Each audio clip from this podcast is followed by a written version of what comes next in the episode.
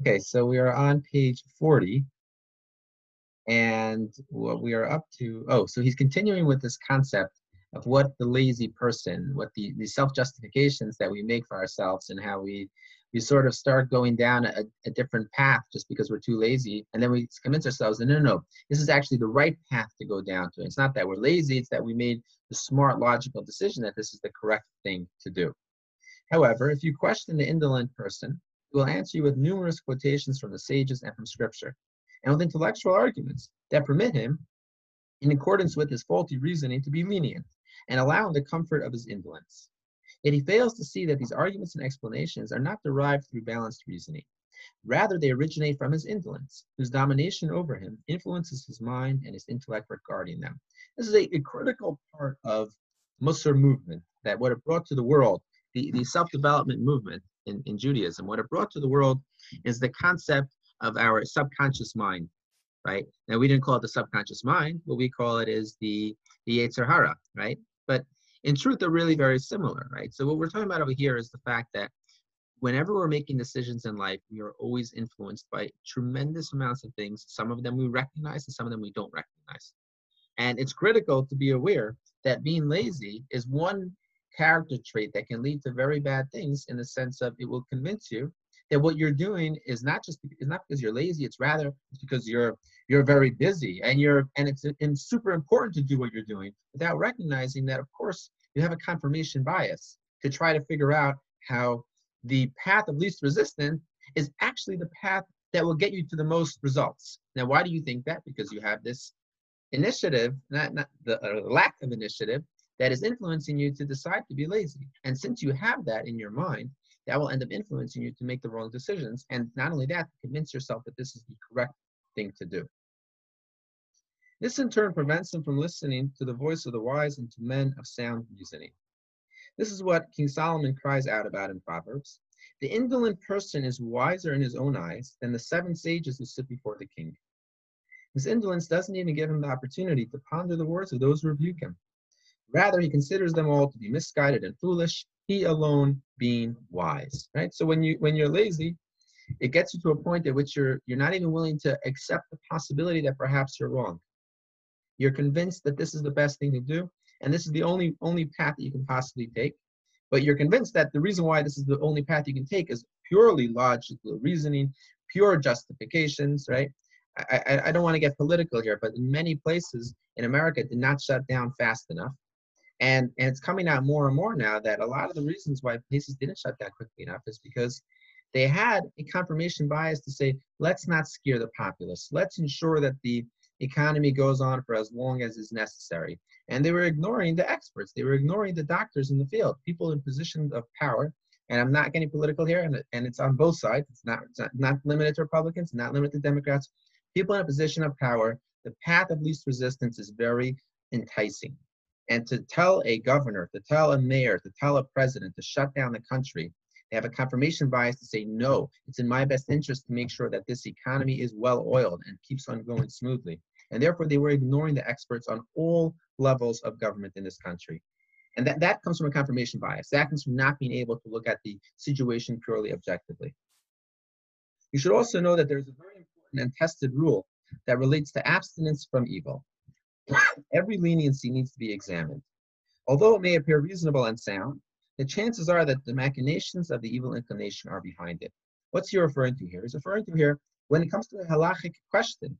There's many many times there is the ability for a rabbi to afford something called a leniency, right? In other words, maybe the letter of the law would seem to indicate to be stringent over here, but given a certain set of circumstances, perhaps in this case it would be okay to be lenient. Now, what happens is, once again, path of least resistance. Very often, you start getting this, um, this, this. Your thought is you want to be lenient before you even approach the question. So instead, you no longer have an objective viewpoint because you're looking from the beginning. How do I find a leniency? When in truth, that's not the way that anybody should ever approach a question. You should never approach a question and not remain open minded because then you're not really approaching a question. Then you came with an answer and then you figured out how to slap the answer into your question, right? Really, you should approach any question in life completely open minded to both sides. But that's not what's going to happen if you're looking for the leniency. Now, leniencies are important, right? The Talmud tells us that to be lenient is a greater quality than to be stringent, right? It takes a certain level of depth, right, and understanding. But it shouldn't be done just out of a desire to be lenient for the sake of being lenient, because that's the path of least resistance. That would not be successful. That would not be helpful. Therefore, one must subject it to many analyses and investigations. If it passes all these tests, then surely it is good. In summation, a person needs great reinforcement to strengthen himself and persevere with alacrity in the fulfillment of the mitzvahs. This will be accomplished when he throws off the lethargic indolence that restrains him. Note also that the angels were extolled for this positive virtue. As it says about them in Psalms, those courageous in strength who do his bidding, to obey the voice of his word. And it says, and the creatures, the angels, run back and forth like a streak of lightning.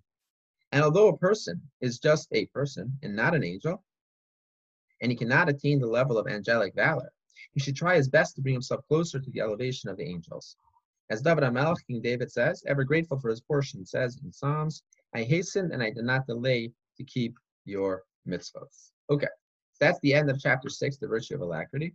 Let's get started with the elements of alacrity. Now he's going to remember everything that he does, the author is always breaking things down into systems, and everything is broken down into different categories and to as many small, discrete units as possible to help make things as easy to understand, right? And then he's going to afterwards look for the unity in everything. But first, you try to break things down to their, their most basic elements. And if you understand everything on its most basic level, then it's a lot easier to compare, to contrast, to actually get a deep understanding of what you're dealing with. So the elements of alacrity. Alacrity consists of two elements. One that relates to the period prior to the commencement of a deed, and the other that relates to the period that follows the commencement of a deed. The former means that prior to the commencement of a mitzvah, a person must not delay its performance. Right? So you have an opportunity to do something. Don't say I'm going to push off doing it at all. That should never be done. And that's what the we've been talking about until now. The alacrity in saying if I have an opportunity, I'm going to seize the moment. Rather, when its time arrives, or when the opportunity for its fulfillment presents itself, or when it enters his mind, he must react speedily, without delay, to seize the mitzvah and to do it. He must not procrastinate at this time, for no danger is graver than this. Every new moment can bring with it some new hindrance to the fulfillment of the good deed. Our sages of blessed memory awaken us to this truth. In reference to King Solomon's coronation, David said to Benayahu, and you should take him down to Gichon. And Benayahu responded, Amen. It should be with the Eternal's consent. They of blessed memory said, Rabbi Pinchas asked in the name of Rabbi Hanan of Tzipori, but hasn't it already stated, a son will be born to you, David. He will be a man of peace, a reference to Solomon. We therefore deduce from here that Benayo's response implies that many impediments may yet arise between here and Gichon. So in other words, the question that the sages are asking is, when David says to Benayo, take him down to Gichon to coronate him, right? So he says, okay, it should be with Hashem's help. And the question is, why does he need to say it should be with Hashem's help? We already know that this is what Hashem desires because King David has already been notified that King Solomon is going to be the next king after him. And in addition, Benayo wants to do this, and David wants to do this. So why does he have to say with Hashem's help? So the sages teach us in Bereshis Rabbah, which is one of the earliest midrash collections of midrash, that Benayo's response said that there could be many things that are going to arise. I don't even know what they are yet, but there's always obstacles in our way, right? And the question is, what happens when those obstacles come? We're going to need Hashem's help to pass them. But when those obstacles come, we have to take that opportunity and not not let that obstacle end up being something that stops us from fulfilling the mitzvah properly, but rather take it and continue on with our original intent to do whatever it is that we were planning on doing. In this case, to have the coronation of King Solomon down at the Gichon. Okay, take care, everyone. Be well. Good to see you.